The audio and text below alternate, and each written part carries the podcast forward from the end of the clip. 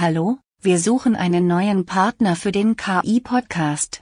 Bei Interesse einfach bei Robert oder Peter melden. Und jetzt viel Vergnügen beim Zuhören.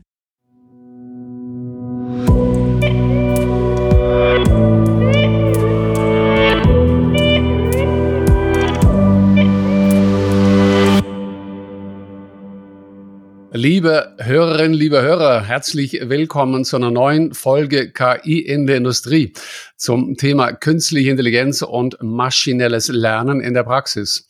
Mir zugeschaltet sind Johannes Hötter und Christian Warmuth, beide Masterstudenten im Bereich Data Engineering am Hasso-Plattner-Institut und ganz nebenbei erfolgreiche KI-Kursanbieter am selben Hasso-Plattner-Institut. Grüß dich, Johannes. Hi. Grüß dich, Christian. Hallo, Peter. So, dann können wir eure Stimmen schon mal auseinanderholen. Ja, stellt euch doch bitte kurz äh, den Hörern, den Hörern vor. Wo kommt ihr her? Was habt ihr eventuell in eurem noch so jungen Leben schon vor eurem Masterstudium gemacht? Was genau macht ihr beim HPI, beim Hasso-Plattner-Institut? Wer fängt an? Dann würde ich den Anfang machen. Genau. Äh, mein Name ist Christian Warmuth. Ich bin 23 Jahre alt, auch genauso alt wie Johannes.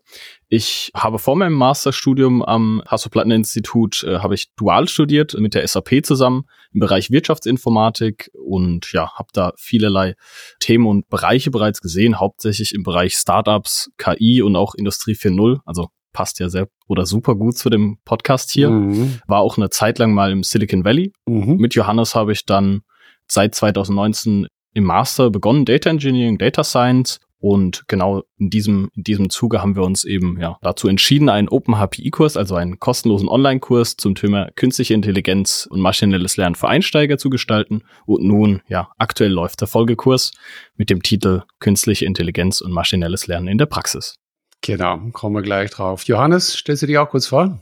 Sehr, sehr gerne. Genau, Johannes Sötter, ebenfalls wie Chris schon gesagt hatte, 23 ich bin vom Background Wirtschaftsinformatiker. Es ist aber bei mir ganz spontan entstanden mit der Wirtschaftsinformatik. Also ich hatte vor, vor meinem Studium eigentlich immer lange die Planung, Architekt zu werden. ähm, und bin dann relativ spontan über ein paar Zufälle doch in die Informatik gerutscht und könnte jetzt glücklicher damit nicht sein. mhm, cool. ähm, genau, ich habe so meinen ersten Berührungspunkt zu künstlicher Intelligenz vor rund fünf Jahren gehabt.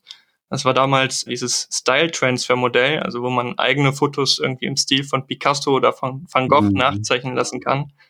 Hatte da, sage ich mal, von, von meinem Hund die ersten Bilder, sage ich mal, nachzeichnen lassen. Das hat mich so begeistert, wie sowas möglich ist und mich dann nicht mehr locker gelassen. Mhm. Genau, und bei mir war es so, also ich habe Bachelor als Datenmigrateur gearbeitet in der SAP-Beratung und dann aber, als ich zum HPI gekommen bin, im ersten Semester ja, eine KI-Beratung, sage ich mal, neben dem Studium gegründet und da dann, sage ich mal, losgelegt hatten, verschiedenste KI-Projekte gemacht, also von Wetterprognosen bis hin zu ähm, E-Commerce-Prognosen, ob was storniert wird oder nicht, also ganz breit gefasst.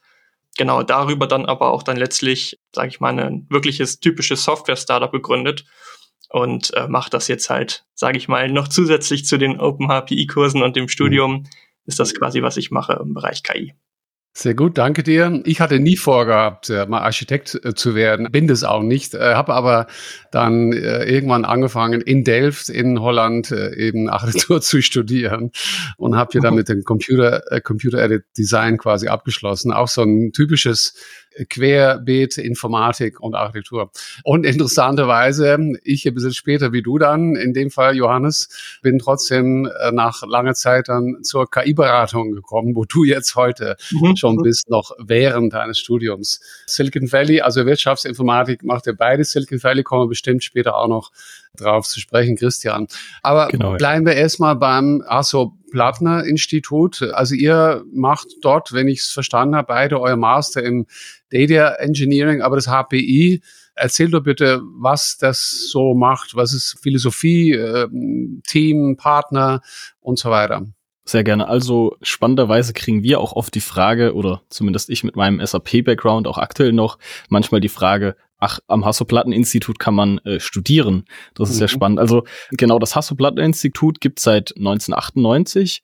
Es hat so ein bisschen die quasi Rechtsform anfangs, glaube ich, ein bisschen gewechselt und ist jetzt eine Fakultät der Uni Potsdam. Also ist keine eigenständige Uni, aber eben eine Fakultät zu der Uni Potsdam, ist allerdings privat finanziert. Privat finanziert heißt nicht, dass Studenten extra zahlen müssen. Wir müssen den klassischen Semesterbeitrag der Uni Potsdam zahlen, äh, aber ja, man hat eben als Institut mehr finanzielle Möglichkeiten, auch unter anderem durch den Stifter ja, ich würde mal anfangen. Ich glaube, Johannes wird das dann ein bisschen ergänzen. Das HPI versucht so ein bisschen Engineering Excellence mit verschiedenen anderen Themen zu kombinieren, also Human Factors, Design Thinking, Leadership und so einen gesamtheitlichen Ansatz zu bieten und nicht nur Engineering Excellence, sondern eben auch die Faktoren zu oder die Faktoren zu lehren, die es in der Zukunft äh, braucht, um, um ja erfolgreich in der IT zu sein, weil IT ist nie etwas, was losgelöst von den Menschen ist, sondern es ist ja immer zentral dass die Menschen oder die Nutzerinnen und Nutzer auch, ja, die Rolle spielen, die sie spielen, und zwar eine sehr große. Genau, und äh, Peter, jetzt hast du gerade noch gesagt, wie sieht das so mit der Philosophie aus oder generell mhm. das Mindset? Das ist was, muss ich zugeben, das finde ich wahnsinnig spannend am HPI. Also das kann ich wirklich nur genauso auch sagen, wie mit Ideen von Studenten und Studentinnen umgegangen wird. Ja, also ich meine, Christian und ich, wir hatten diese Idee relativ spontan und dann einfach mal am HPI vorgestellt, ja, und da war direkt eine unglaubliche Unterstützung hinter. Ja. ja, also wir hatten das vorgeschlagen und direkt wurde überlegt, wie kann man jetzt das für uns ermöglichen, wie kann man, sage ich mal, diese, ja, uns in diesen, diesen, diesen Open HPI-Rahmen irgendwie einbinden und wie können wir die Aufnahmen machen und so weiter. Also da steckt ja hinter so einem Kurs wahnsinnig viel, was noch drumherum gemacht werden muss. Und das ist generell am HPI viel dieser, dieses Mindset, nicht Ideen zu bremsen, sondern zu gucken, wie kann man das vielleicht noch ein bisschen voranbringen oder vielleicht noch größer denken. Und das ist schon, schon sehr, sehr cool, muss ich zugeben. Also das, das macht immer sehr viel Spaß und man, man tauscht sich dementsprechend auch sehr viel drüber aus. Und es ist vom Studiengang auch eigentlich sehr schön gemacht. Also ja, wir sind ein eher kleinerer Studiengang. Dadurch ist das Ganze auch was familiärer und auch eine nähere Betreuung, aber auch gleichzeitig halt immer noch praxisnah und ja, so dass man wirklich als als Student das Gefühl hat, dass man da ganz gut gefördert wird. Das ist wirklich, also das kann ich nur sagen, das ist sehr, sehr schön am HPI. Sehr schön. Was kann man noch zum Namensgeber eures Instituts sagen? Da kann ich mal ein bisschen was zu sagen. Also äh, ja, Hasso Plattner ist einer der Mitgründer von SAP und mhm. der, der auch aktuell noch quasi eine aktive Rolle bei SAP hat. Genau, und er engagiert sich eben über unter anderem, wenn ich mich richtig entsinne, heißt das Hasso Plattner Foundation oder eine, eine Stiftung, die eben dann das, das HPI finanziert und noch weitere ja, Projekte im Bereich Bildung, Kunst etc. Gut, letzte Frage bezüglich Hasso-Plattner Institut. Ich habe irgendwo äh, Bezug zum KI-Campus auch gesehen. Kann einer von euch das kurz erläutern? Ja, übernehme auch ich, genau. Ja, KI-Campus ist ja ein gemeinsames Projekt unter anderem mit äh, dem HPI als Partner und die Plattformtechnologie liefert eben das Open HPI, also ich glaube, wir hatten es jetzt noch nicht vorgestellt, aber das Open API ist eine MOOC-Plattform, also Massive Open Online Kurs Plattform, mhm. äh, die unter anderem von SAP wie auch von der WHO genutzt wird. Und das HPI ist eben Teil des Konsortiums und wirkt da eben auch mit. Und ja, das Open HPI wird in diesem Zuge auch, auch durch Förderung zu einem Open Source Projekt und kann für solche zum Beispiel Initiativen dann auch genutzt werden. Da sind auch andere Kurse von, von anderen Unis, von anderen ja. externen wie auch ja direkten Projektpartnern zur Verfügung auf dieser Plattform. Gut, da kommen wir dann bestimmt später noch dazu. Ihr macht beide euer Master im, wenn ich es richtig verstanden habe, Data Engineering. Worum geht's im Data Engineering? Ich sage jetzt mal eine der Rollen im Bereich Data Science, Fragezeichen in eure Richtung. Und wenn ja, welche sind dann die anderen Rollen und äh, gibt's die beim HPI genauso zu studieren? Also das Data Engineering ist ja auch erstmal wieder ein äh, doch größeres, äh, ja, größerer Themenbereich. Mhm. Letztlich dreht sich da, wie der Name auch vermuten lässt, vor allem einfach um diese typischen komplexen Datenthemen, also Erhebung, Verknüpfung und Analyse und halt eben von Datenmengen, die vielleicht über ja eine Excel-Datei hinausgehen, ja, die vielleicht auch mal komplexere Strukturen annehmen, also sowas auch wie Streaming-Daten, aber auch eben Visualisierung, ja. Wie, wie kriegt man das hin, dass sowas auch skalierbar aufgebaut werden kann?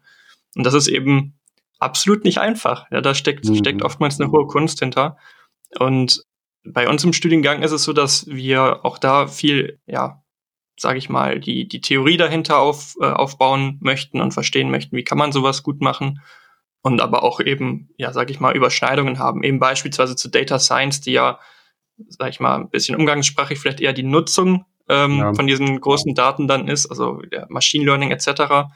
Da gibt es natürlich auch viele thematische Überschneidungen zum Data Engineering, mhm. wie beispielsweise so ein Seminar wie Practical Applications of Deep Learning. Also es ist dann beispielsweise ein Seminar, in dem man schaut, kann man so ja, hochmoderne KI-Architekturen äh, einsetzen, um damit äh, praktische Probleme zu lösen. Genau. Und äh, baut dementsprechend auch darauf mit so auf ist es dann eher, eher der Bereich, wo quasi der Data Scientist seine, ihre 80 Prozent seine Zeit verbringt, oder? In dem Suchen nach Daten, in dem Cleaning, in Cleansing und so weiter und so fort.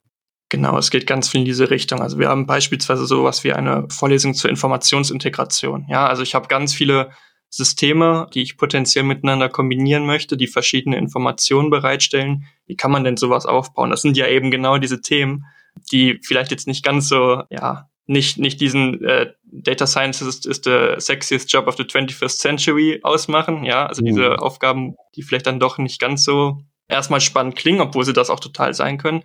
Das fällt da viel mit runter, aber eben, dass man ein ganzheitliches Wissen dazu aufbaut und eben nicht nur diese 20 Prozent vielleicht KI-Algorithmen kennt, sondern auch den, das, was drumherum notwendig ist. Das gehört viel noch mit dazu.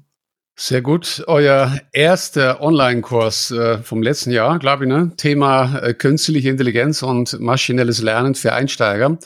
Christian, du hast mir geschrieben, mittlerweile fast, oder sind es sogar mehr, 15.000. Wenn es noch mehr sind, dann müsst ihr das gleich sagen. 15.000 Einschreibungen mit, äh, ich habe äh, auf der Website geschaut, 149 Bewertungen.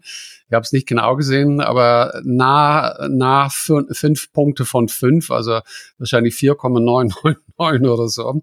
Äh, also ich würde sagen, ein grandioser Erfolg. Erzählt mal, worum geht's da? Wie ist der Kurs äh, aufgebaut? Für wen ist er? Ist er frei zugänglich und so weiter und so fort? Ich würde vielleicht ein bisschen ausholen. Also insgesamt hatten Johannes und ich beide in unserer Zeit, wie wir quasi vor dem, vor dem Masterstudium, im Bachelorstudium oder auch schon davor viel Kontakt mit Online-Kursen und das war für uns auch in gewisser Weise eine Motivation, etwas zurückzugeben, also selbst Lerninhalte bereitzustellen, selbst eine Community aufzubauen, beziehungsweise selbst auch ja Wissen zu vermitteln und ja, das haben wir eben zum, zum Ansa äh, Anlass genommen und äh, eben ja eines dieser, dieser Themen eben aufgegriffen, in dem Fall jetzt Machine Learning und haben dabei eben ja, bewusst einen Einsteigerkurs jetzt erstmal konzipiert. Das war der erste Kurs letztes Jahr und eben dann der neue Kurs mit eher praktischen Themen und eher ein bisschen, ja, fortgeschritteneren Themen dieses Jahr. Also natürlich freuen uns diese, diese Zahlen ungemein. Also ich glaube, äh, Johannes kriegt sehr oft irgendwelche äh, Nachrichten von mir, wo wieder die neuen Zahlen drin steht. Wir mhm. haben jetzt 15.000 beispielsweise erreicht oder noch mehr. Also ist schon gigantisch. Wir haben danach auch ein bisschen drüber gesprochen, woran das liegen kann. Also Natürlich ist es ein Einsteiger-Thema. Wir haben bewusst auch versucht, also was wir mitbekommen haben, steigt man in solche Themen an, ein, dann kriegt man sehr oft ab Minute zwei eine mathematische Definition, eine Formel, eine sehr komplexe Definition. Und das war's dann. Und das war's dann für, für viele Leute. Und so soll es ja eigentlich auch nicht sein. Unsere Motivation war bewusst, eine möglichst breite Masse zu erreichen, möglichst vielen Leuten die Grundkonzepte zu, zu vermitteln also nicht jede Person muss am Rechner sitzen können und äh, jetzt die neuesten Algorithmen entwickeln können in diesem Bereich, sondern man sollte eben an der gesellschaftlichen Diskussion teilnehmen können, um auch ein bisschen das Potenzial und die Grenzen und die Möglichkeiten einordnen zu können und eben ja mit weniger Halbwissen diskutieren können. Und das war so das Ziel äh, dieses gesamten Kurses. Genau. Ursprünglich hatten wir mal Schüler von Oberschülerinnen und Schüler von Oberschulen als, als Zielgruppe, aber ich glaube, indem wir das so konzipiert haben, haben wir, glaube ich, auch das einer relativ breiten Zuhörerschaft quasi ja eröffnet. Ich habe tatsächlich das, was du gerade zu Ende, also erstmal vorher noch sehr schön, das ist ja genau dasjenige, was äh, auch Robert und ich schon seit zwei Jahren, über dem dritten Jahr sind wir jetzt, glaube ich, machen, diese Entmystifizierung, das Eröffnen. Ich habe jetzt, und das finde ich ungemein klasse, dass, dass ihr das auch macht, ich habe tatsächlich aber noch gesehen, dass hier oder dort steht es noch. Ihr richtet euch an Jugendliche, andere, Interessier andere Interessierte, genau. Und anderswo habe ich dann auch noch gelesen, die Schülerinnen und Schüler von Oberschulen, sowie auch andere interessierte Erwachsene. Also ich hätte, ich habe das auch gemacht. Ich habe es nicht, nicht zu Ende gemacht, aber glaube, die erste Stunde oder so hat mir sehr gut gefallen. Und ohne Programmiererfahrung, habt ihr auch schon gesagt, ohne technisches Hintergrundwissen. Wirklich ganz cool. Ja, das war dann die Frage, inwiefern habt ihr aus den Rückmeldungen die Bestätigung, dass es doch eher die jüngeren Menschen sind oder wie du gerade gesagt hast, vielleicht Christian, ist es dann doch sehr eher breit und sind da auch ältere wie ich oder noch, noch ältere bei, die auch da was lernen wollen? Also ich glaube, was gerade bei diesem, dieser Formulierung für Jugendliche und andere Interessierte ganz schön ist, auch gerade dann in der Kombination, wenn man sieht, dass, dass die ja, Dozenten von diesem Kurs selber noch Studenten sind. Genau. Das ist einfach eine ganz, ganz geringe Einstiegshürde. Da weiß man, dass das wahrscheinlich vom Inhalt einfach dargestellt ist und anschaulich mhm. dargestellt ist wir haben so ein kleines bisschen die, die Überlegung, dass wenn man sagt, okay, das ist vielleicht für Schüler und Schülerinnen designt, dann kann ich das vielleicht auch irgendwie neben dem Beruf ein kleines bisschen weiter mitgucken. Also wir hatten die Resonanz, dass es nicht eben nur, sag ich mal, Schüler aus äh, Oberschulen sind, sondern eben ganz breit gemischt. Das war auch so ein bisschen, ja, also wir haben es designt dafür, dass, dass es einfach ist und, und zugänglich, aber uns freut es natürlich umso mehr, wenn es dann doch eben auf eine breitere Masse auch gehen kann.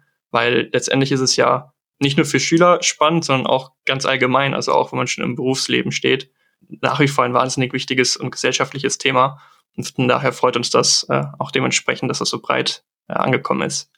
Genau, wir sehen meistens auch über diese Open HPI-Plattform, können wir sehr genau sehen, von welchen Ländern beispielsweise hauptsächlich zugegriffen wird, welches Alter, mhm. teilweise auch wann die Leute die Kurse äh, oder die Inhalte abrufen. Mhm. Manche sehr früh, manche sehr spät, das ist auch ganz spannend. Aber mhm. man hat so eine klassische in Anführungszeichen Normalverteilung gehabt. Also ja, Schülerinnen und äh, Schüler waren eher weniger die Zielgruppe, sondern eher so, ich glaube, 30 bis 50 waren sehr, sehr viele äh, Teilnehmende. Mhm. Unter anderem Prinzip dieses Open HPIs äh, oder dieser, dieser Online-Plattform ist ja auch eine aktive Teilnahme.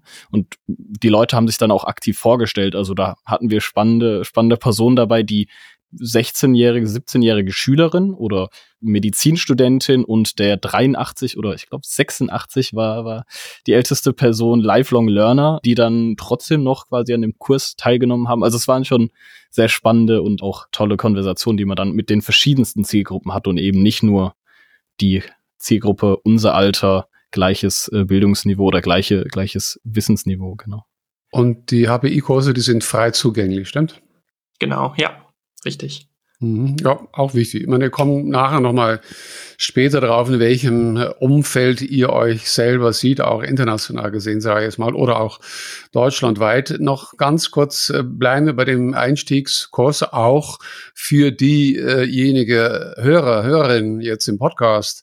Viele von den Themen hatten wir natürlich auch schon, schon öfters, aber wo der eine oder die andere Entscheidungsträgerin, Träger sagt, oh, oder mache ich das jetzt auch? vielleicht das eins von euch beiden kurz mal so diesen, glaube, ihr macht das in vier Wochen mal so ein bisschen so einen Überblick gibt, was, was denn so gelernt wird. Wir haben den Kurs äh, wie auch den, den Folgekurs in vier Wochen strukturiert, die in Summe ja vielleicht drei bis sechs Stunden, je nachdem wie erfahren man ist, circa brauchen. In der ersten Woche gehen wir hauptsächlich über wesentliche Fachbegriffe, äh, unterscheiden herkömmliche Programmierung und Erlernung von selbstlernenden Programmen, was auch für uns teilweise nicht, nicht ganz einfach ist. Wir versuchen da hauptsächlich mit Bildsprache zu arbeiten. Woche zwei geht's dann über die verschiedenen grundlegenden Paradigmen im Machine Learning, also Supervised, Unsupervised, Reinforcement und ja, manche zählen noch Semi-Supervised oder Weak-Supervised Learning dazu. Woche drei ist dann hauptsächlich das, der Blick in den Bereich Supervised Learning, dem mhm. ja, die KI unfassbar viele äh, Errungenschaften in den letzten Jahren zu verdanken hat. Und in Woche vier gehen wir rein von diesem konzeptuellen und, und technischen äh, weg und, und richten unseren Fokus eher auf Chancen und Risiken von KI, Bias, äh, Ethik und Moral und, und Diskussion wesentlicher Konzepte. Natürlich können wir diese Fragen auch nicht, nicht in der, in der Gänze äh, ja, er, erläutern oder erarbeiten, aber es geht eher, wir werfen sehr, sehr viele Fragen auch in den Raum und äh, ich glaube auch bei diesem Thema, Johannes, korrigiere mich da, kamen sehr, sehr viele Fragen und Diskussionspotenziale auf mhm. und ich glaube, da gab es Threads mit äh, sehr, sehr vielen Diskussionen und, und mhm. Standpunkten. Es war sehr spannend, genau. Den äh, Arbeitsaufwand, Christian, hast du schon äh, gesagt, gerade eben. Wie sieht's dann aus? Wie wird es dann ab, das Wissen dann abgefragt und im Endeffekt, wer bekommt dann auf Basis welcher Kriterien nach Ablauf auch ein Zertifikat? Genau, also das Lern- oder Lehrkonzept ist generell so gestaltet, man hat Videos, Textinhalt und Selbsttests Und am Ende jeder Woche gibt's eine Hausaufgabe. Mhm. Das sind meistens 15 Multiple-Choice-Fragen oder 15 Punkte für Multiple-Choice-Fragen. Die Selbsttests sind unbewertet, die Hausaufgaben sind bewertet. Über die vier Wochen gibt's eben ja vier Hausaufgaben und die zählen zu 50 Prozent zu der Endpunktzahl dazu. Und ganz am Ende gibt's noch eine Abschlussprüfung, die quasi über alle Inhalte abfragt äh, und macht 50 Prozent der Punkte aus.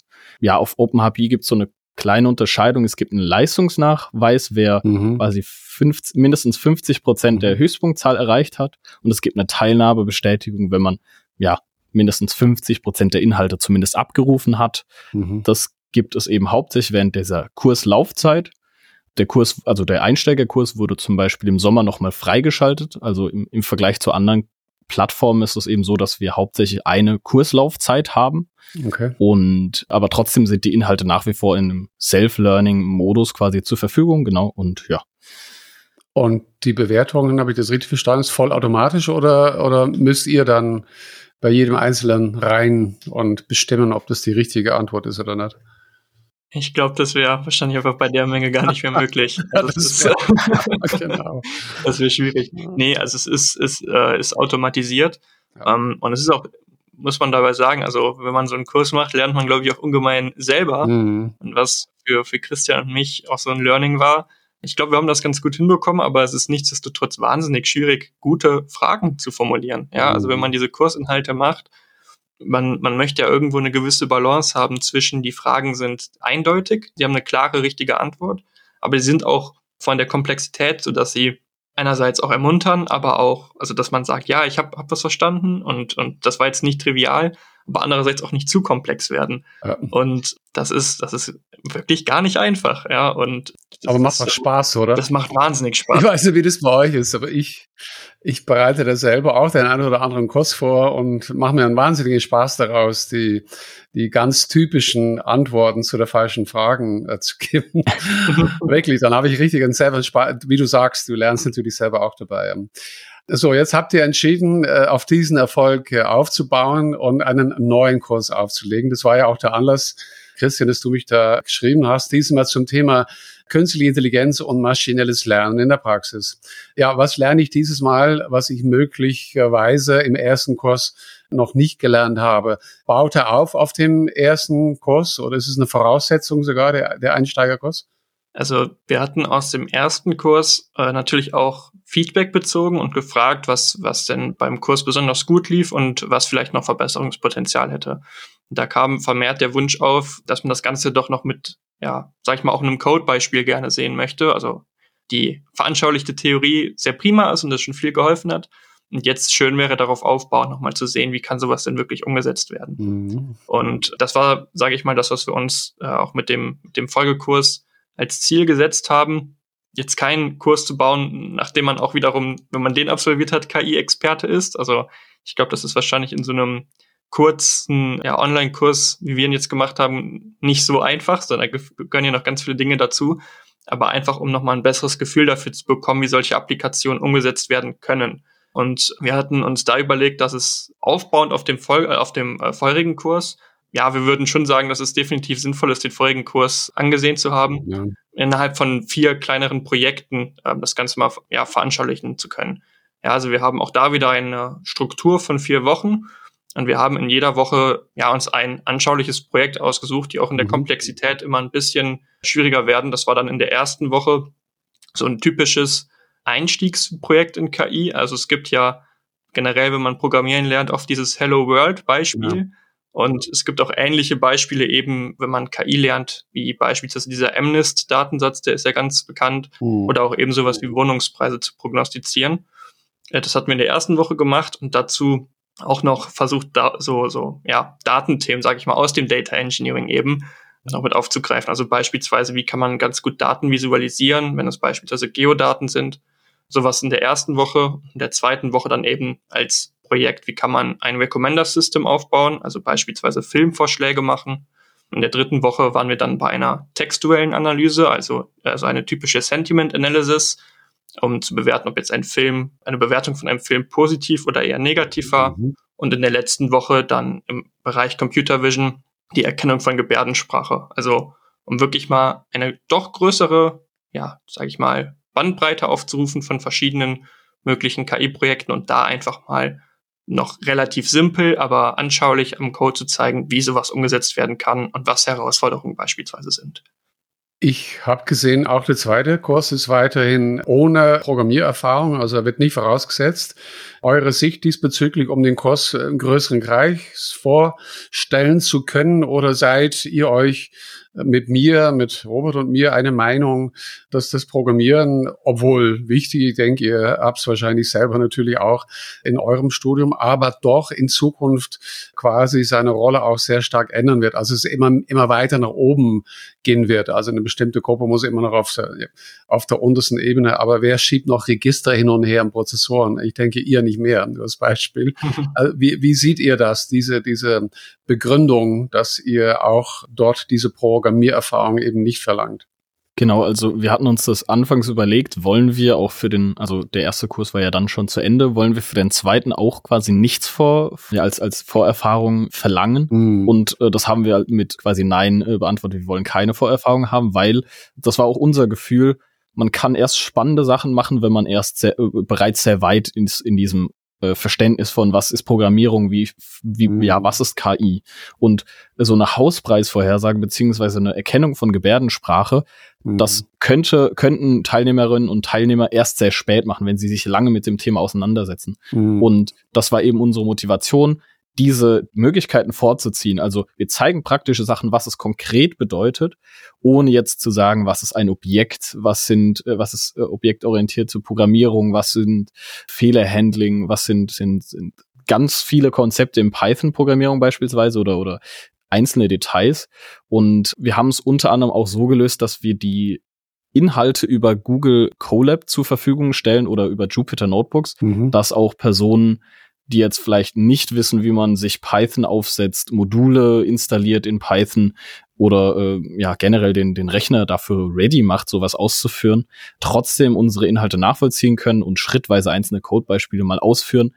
Es geht da eher um das Ausführen und nicht konkret was ändern und was selber programmieren, sondern zumindest mal schrittweise hier ein Codebeispiel, hier ein fertiger, fertiges Modell quasi auszuführen und einfach mal zu sehen, okay, das sind zentrale Aspekte im maschinellen Lernen, die Lernkurve sieht so und so aus. Äh, wir unterscheiden zwischen Trainingsdatensatz und Testdatensatz. All diese Dinge, die würden erst sehr spät in so eine Entwicklung kommen und das genau. wollten wir eben vorziehen. Aber zu dem zweiten Punkt, ich glaube, wir, wir hatten es mal kurz diskutiert. Also auf kurze Sicht wird natürlich so Programmierung oder Programmieraspekte weniger werden. Ob sie ganz wegfallen, da, da weiß ich nicht, ob ich dem zustimmen würde. Also es gibt natürlich verschiedene sozusagen Klar. Richtungen in, im, im Machine Learning auch. Also No-Code, Low-Code, man genau. will möglichst wenig, man will möglichst viel reusen, also wiederverwenden. Also ich glaube generell in der gesamten IT-Welt ist so eine Maxime, man will automatisieren, wo geht. Man genau. will das Leben einfacher machen und das gilt eben auch im Data Science Bereich. Man will nicht mehr alles händisch perfekt machen, sondern man will zum Beispiel Keras war auch äh, ein großer Schritt da, da in diese Richtung. Man will einfach, man, man baut quasi Layer für Layer ein, ein Modell zusammen und kann dies dann einfacher ausführen. Das war schon ein großer Schritt, aber ich glaube, es gibt jetzt ja sehr, sehr viele Auto-ML Ansätze, dass man ja. die Modellsuche und so das nicht mehr, das nicht mehr selber machen muss. Aber ich glaube, Vorverarbeitung wird nach wie vor sehr, sehr viel Programmierung bedürfen, weil die Daten in der Realität sehen einfach schlichtweg nicht ansatzweise so perfekt aus, wie man sie gerne haben würde. Und äh, ich glaube, da wird man erstmal nicht drum rumkommen. Aber klar, genau. es gibt sicherlich Initiativen oder, oder Entwicklungen in diese Richtung. Was bei diesem AutoML-Ansatz persönlich ich noch ganz spannend finde, also ich bin da ehrlicherweise auch, es ist eine Hypothese, aber ich glaube auch, dass das AutoML noch ein wichtiges Thema wird äh, oder schon ein wichtiges Thema ist und noch an Bedeutung gewinnt, einfach um das Ganze auch noch mehr zu demokratisieren. Was für mich ganz spannend sein wird, ist diese Frage, wenn wir jetzt davon ausgehen, dass es schon ideal vorbereitete Daten gibt, also die Daten gecleant sind, die gelabelt sind und so weiter, und sage ich mal, nur noch der Upload in, in einen Service notwendig ist, wie viel da trotzdem noch an notwendigem Know-how ja einfach gebraucht wird, um ein gutes Gefühl dabei zu haben. Mhm. Ja, weil ich glaube, was am Ende des Tages wichtig ist, ist einfach sich zu überlegen, es kann potenziell immer noch die, die Sorge bestehen bei den Nutzern und Nutzerinnen, ob man vielleicht irgendwo noch einen Fehler eingebaut hat und deswegen ein Modell nicht so gut performt. Ja, ja und so ähnlich wie es beispielsweise bei mir ist, wenn ich irgendwie einen, einen doch anspruchsvolleren juristischen Text lese, dann glaube ich auch, dass ich ihn gut verstanden habe und ich muss mir sicher gehen, dass ich ihn gut verstanden habe. Aber es bleibt immer noch der Gedanke, ich habe kein Jura studiert, ja, und äh, Genauso kann ich mir auch da vorstellen, dass deswegen auch irgendwo es vielleicht relevant ist zu wissen, was es an Theorie dahinter gibt, auch wenn man ein AutoML nutzt, mhm. einfach um ein gutes Gefühl bei der Nutzung potenziell zu haben. Weil am Ende ist es ein Tool, was man einsetzen kann genau. und äh, die Leute müssen sich damit wohlfühlen.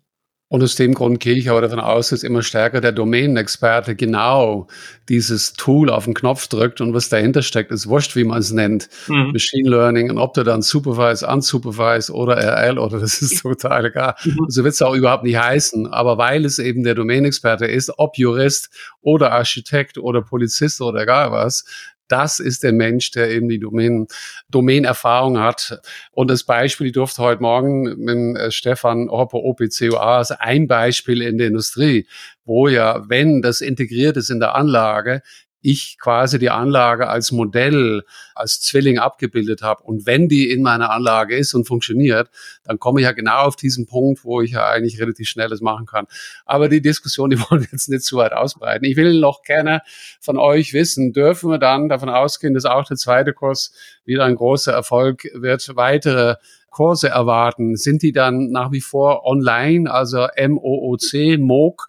Oder äh, könnt ihr euch vorstellen, dass man euch auch mal von Angesicht zu Angesicht. Ich glaube, heute hat in München die, was ist das? Nicht Medienmesse, aber sowas ähnliches. Hab gehört, die ist wieder, äh, SPS ist demnächst in Nürnberg. Äh, wie habt ihr schon darüber nachgedacht oder sagt ihr, nö, das, wir haben das angefangen in Corona-Zeit, stimmt, und ihr seid ganz happy mit diesem MOOC digitalen Format?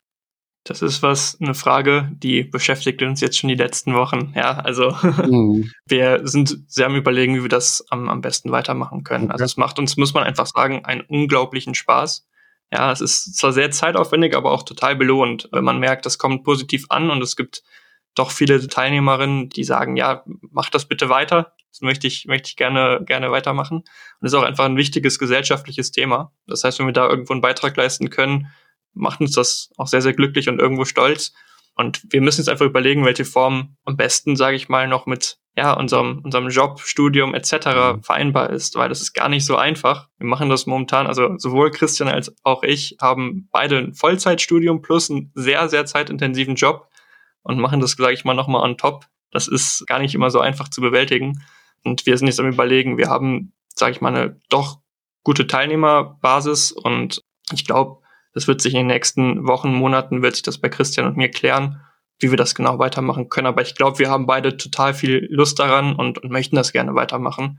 Ob das jetzt irgendwie auf, auf einem, ich glaube, ein Live-Event wäre auch sehr schön. Also ich hatte jetzt in der Vergangenheit ein paar Mal das äh, große Glück, das machen zu können. Das hat viel Spaß gemacht und ich glaube, wir werden das in, in irgendeiner Form, Christian, ergänzt es ruhig, wenn du möchtest, werden wir das mit Sicherheit irgendwie weitermachen. Genau, also MOOC ist ja auch ein ganz anderes Lehrkonzept in Anführungszeichen. Man hat ja Content on Demand. Also wir können uns beispielsweise, ich glaube, wir haben das nicht optimal getimt mit den Aufnahmen manchmal. Das war oftmals sehr in der Klausurenphase, wenn wir enorm viel Stress hatten, hatten wir dann auch noch Aufnahmen. Ich glaube meistens ja immer so vier Stunden oder noch mehr im, in der Woche. Aber man hat dann natürlich Content on Demand. Die Teilnehmerinnen und Teilnehmer können das sich anschauen, wann sie wollen. Und es ist eben quasi kein äh, Präsenzunterricht, wo wir aktiv was lehren. Aber natürlich, ja, Face-to-Face -face hat auch was ganz anderes. Also ist deutlich persönlicher und auch anders muss man das gestalten, weil man vielleicht auch direkt mit den Leuten in, in die Diskussion gehen kann oder in den Dialog. Auf Online-Plattformen ist das natürlich auch möglich. Da gibt's viele Leute, die auch das Forum nutzen. Ich glaube, beim ersten Kurs waren es knapp 2300 Foreneinträge.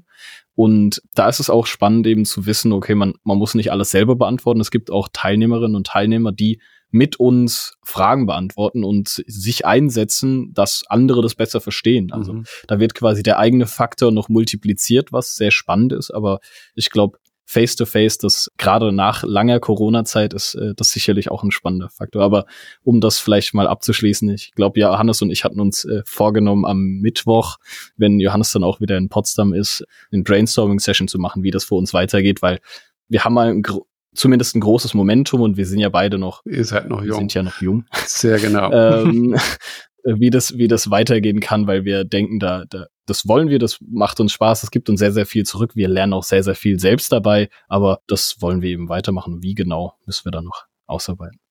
Und ihr studiert ja auch Wirtschaftsinformatik. Also ihr habt einen Informatikteil, aber auch einen Wirtschaftsteil. Deshalb kann ich auch fragen, wie seht ihr euch selber oder auch die Kollegen dann von äh, OpenHBI, ich weiß nicht, in dieser, euch den großen US-amerikanischen und oder auch irgend anderen äh, deutschsprachigen oder europäischen Plattformen gegenüber? Also was ist da euer USP sozusagen?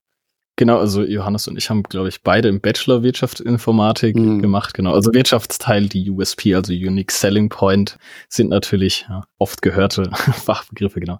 Also ja, wir hatten es auch so ein bisschen reflektiert, was OpenHPI im Vergleich zu anderen großen Plattformen, also wenn das jetzt Coursera, EDX oder, oder Udemy ja. oder andere Plattformen sind oder Skillshare oder you name it. Also im, im Vergleich ist OpenHPI natürlich eine, eine, eine deutsche Lernplattform, also die Lerninhalte wie auch unser Kurs ist auf Deutsch, was glaube ich, ja, was sich auch in der Zuhörerschaft dann reflektiert. Also mhm. wir haben sehr, sehr viele Leute auf Deutsch. Wenn man, wenn man einen ganzen Kurs auf Englisch macht, also natürlich schreiben wir auch, wenn wir irgendwas pa äh, Paper veröffentlichen oder, oder auch teilweise Konversationen führen, ist das meistens in Englisch. Aber man hängt da auch viele Leute gerade mit Fachbegriffen sehr, sehr schnell ab. Deswegen ist, glaube ich, ein USP auf jeden Fall, wir halten die Lerninhalte auf Deutsch, die Plattform ist auf Deutsch und man hat natürlich auch ein paar positive Aspekte davon. Okay, developed in Germany, auch Datenschutz und solche Themen sind durchaus immer auch ja Punkte. Ich habe selber auch relativ viele Kurse auf Coursera gemacht, unter anderem den den Standardkurs im Machine Learning Bereich, also den Kurs von Andrew Ng der, der Stanford University. den habe ich auch angefangen, aber ich schon vor sechs Jahren. ja, also ich glaube, ich habe, ich hatte mit Kollegen aus dem Machine Learning Bereich gemacht, die machen die in alle oder teilweise Personen machen die in einem im Einjahresrhythmus wieder oder alle zwei Jahre. Mhm. Das ist immer wieder, weil es ist ein so guter Kurs und natürlich kann, ja. können wir dem nichts gegenübersetzen. Also ich glaube, das sind Einschreibzahlen von mehreren hunderttausend oder Millionen mhm. Personen, die diesen Kurs bereits besucht haben. Aber man muss durchaus sagen, wir haben eine sehr starke Learning Community. Es gibt Leute, die sich sehr gut einsetzen, also in Forenbeiträgen. Es sind sehr spannende Nachfrage, Nachfragen, Ideen für Projekte, die einzelne Personen mit einbringen kritische Nachfragen zu Ethik, Moral, wo geht's mit meinem Job hin? Also es sind sehr, sehr viele spannende oder spannende Community-Diskussionen und im Vergleich zu anderen Plattformen, das hatte ich vorhin schon mal angerissen, haben wir ein, oder ist bei OpenHPI natürlich auch für die anderen Kurse gilt, ein teilfester Rahmen. Also wir haben ein fester Rahmen, in dem dieser Kurs läuft plus minus äh, ja eine Woche circa. Mit Versatz kann man das immer so machen. Aber das zwingt die Leute auch in gewisser Weise mit einer gewissen Ernsthaftigkeit, sich dann auch anzumelden und den Kurs auch zu verfolgen. Weil sonst, wenn man keine feste Kurslaufzeit hat, dann mhm. sagt man mal eher, ah, ich habe jetzt was anderes zu tun, ich mache es nächste Woche. Das ist Fußballspielen. genau, das Fußballspielen. Ja, genau. Also das durchaus wurde auch wurde auch untersucht, dass das ein bisschen eine höhere Showrate, also Personen, die aktiv auch wirklich dann auftauchen und, und mitlernen, so ein bisschen äh, ja, erhöht. Genau. Und OpenHPI kann dadurch, dass es sehr uninah ist, auch für viele Studierende oder, oder PhD-Studenten als, als Forschungsmöglichkeit äh, genommen werden. Wie kann man Lehre gestalten mit AB-Tests über die, über die Plattform oder ganz einfache Sachen, die mal ausgetestet werden, genau. Sehr gut, liebe Zuhörer, Zuhörerinnen, ihr habt es gehört, Sie haben es gehört. Künstliche Intelligenz, maschinelles Lernen in der Praxis auf Deutsch. Das ist, wie Christian gerade sagte, der USP, also das einzigartige äh, Verkaufsargument, äh, deren Kurs auf Open HPI, Open HPI. Letzte Frage. Ja, wie schauen wir kurz in die Zukunft? Das mache ich immer gerne am Ende. Mhm. Wie seht ihr die Zukunft? Was werden die viele, viele Kurzteilnehmerinnen, Teilnehmer mit eurem mit dann deren Wissen äh, in den nächsten 15, 20 Jahren machen? Wie wird unsere Welt dann in diesen verschiedenen Zeiten anders aussehen? Also ich glaube, ähm, wie wir schon vorhin gesagt haben, es ist, es ist eine große Bandbreite an Wissen, die es da gibt. Und dementsprechend ist ja auch dieses Fachgebiet Data Engineering so breit gefächert. Und ich glaube, was da einfach hilfreich ist, ist dieser interdisziplinäre Austausch, weil ich kann nicht alles wissen. Ja, also du hattest es vorhin gerade schon äh, so gesagt, am Ende ist wichtig, dass, dass man auch mit den Experten in den verschiedenen Bereichen spricht, weil sage ich mal, Data Scientists dann oftmals eine Technik bereitstellen können oder ein Tool bereitstellen können oder dazu beraten können. aber dann doch oftmals von am Ende des Tages ein Problem suchen muss, ja. Und wenn es da, sage ich mal, zu viel, wenn man nicht weiß, wie man dieses Problem wirklich am Ende des Tages geschickt lösen kann, dann bringt auch eine KI nichts. Mhm. Und ich glaube, was, was da einfach sehr schön ist, ist, wenn man es hinbekommt, dieses Fachwissen, wie kann man damit umgehen, verbreiten kann und eben entsprechend auch Tools bietet, um sich darüber auszutauschen, um solche Projekte schnell anzugehen, dass damit ganz viele spannende Use Cases möglich werden. Und wir sehen ja schon die, die Ausmaße, die das annehmen kann in der Medizin, aber auch in der Produktion, im Kundensupport, in allem möglichen, in der Dokumentenverarbeitung. Und ich glaube, da ist es einfach wichtig, viel Wissen aufzubauen, zu wissen, wie man, wie man dieses Wissen anwenden kann und dann um auch wirklich Probleme damit zu attackieren. Und wie so oft ist, glaube ich, da einfach Aufklärung und Bildung ein, ein wichtiger Faktor. Und wenn man dazu beitragen kann, dann ist es, dann sind wir, glaube ich, sehr glücklich. Genau, also auch, auch von meiner Seite kann ich Johannes nur zustimmen. Ich glaube, wir hatten anfangs mal den, den Kurs so konzipiert, dass wir gesagt haben, wenn wir ein, zwei Personen wirklich motivieren können, sich weiter in diesem Bereich zu engagieren, dann, dann haben wir schon unser Ziel erfüllt. Jetzt sind es deutlich mehr geworden.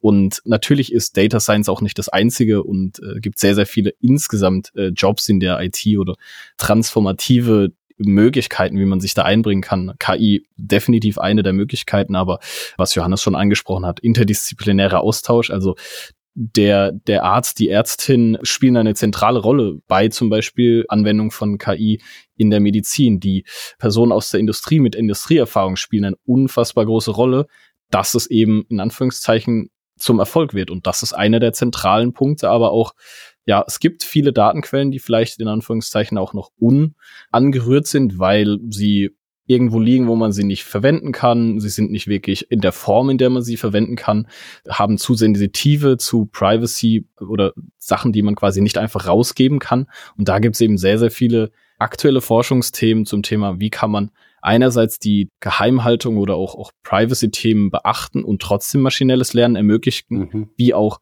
wie kann man einer breiten Masse überzeugende Gründe dafür liefern, einer KI jetzt zu vertrauen und nicht dieses robotartige ähm, Feindbild sozusagen an die Wand zu malen und, und sehr, sehr viel menschliche Sachen quasi auf die KI zu projizieren, wie die KI ist jetzt rassistisch oder, oder die KI äh, hat jetzt folgende Probleme, sondern eher, wie kann man Vertrauen ermöglichen über explainable äh, Techniken, über Techniken, dass man eben ja sicherstellt, dass eben nichts schief läuft, Model Governance, all diese Themen, dass eben auch ja nicht nur KI, und das trifft ja auch Democratization relativ gut, dass nicht nur KI von einer kleinen Gruppe genutzt werden kann und erstellt werden kann und nur, auch nur von dieser Gruppe verstanden wird, sondern eben der gesamten Gesellschaft zum Mehrwert dient und ja auch die Möglichkeiten oder die Potenziale, wo es mal schiefgehen kann, dass die möglichst minimiert werden, beachtet werden und dass es eben zu, ja, zu einem insgesamten Mehrwert führt. Ich höre schon mehr wie genügend Themen für einen dritten oder vierten Kurs. Johannes, Christian, danke euch sehr. Ich habe euch anfangs schon erwähnt oder auch in der Abstimmung, dass ich immer sehr gerne an Lehranstalten, Unis Hochschulen, also unter den jungen Menschen unterwegs bin. Ich finde es wirklich klasse, wie ihr eure eigene Zukunft in eigene äh, Hände nimmt.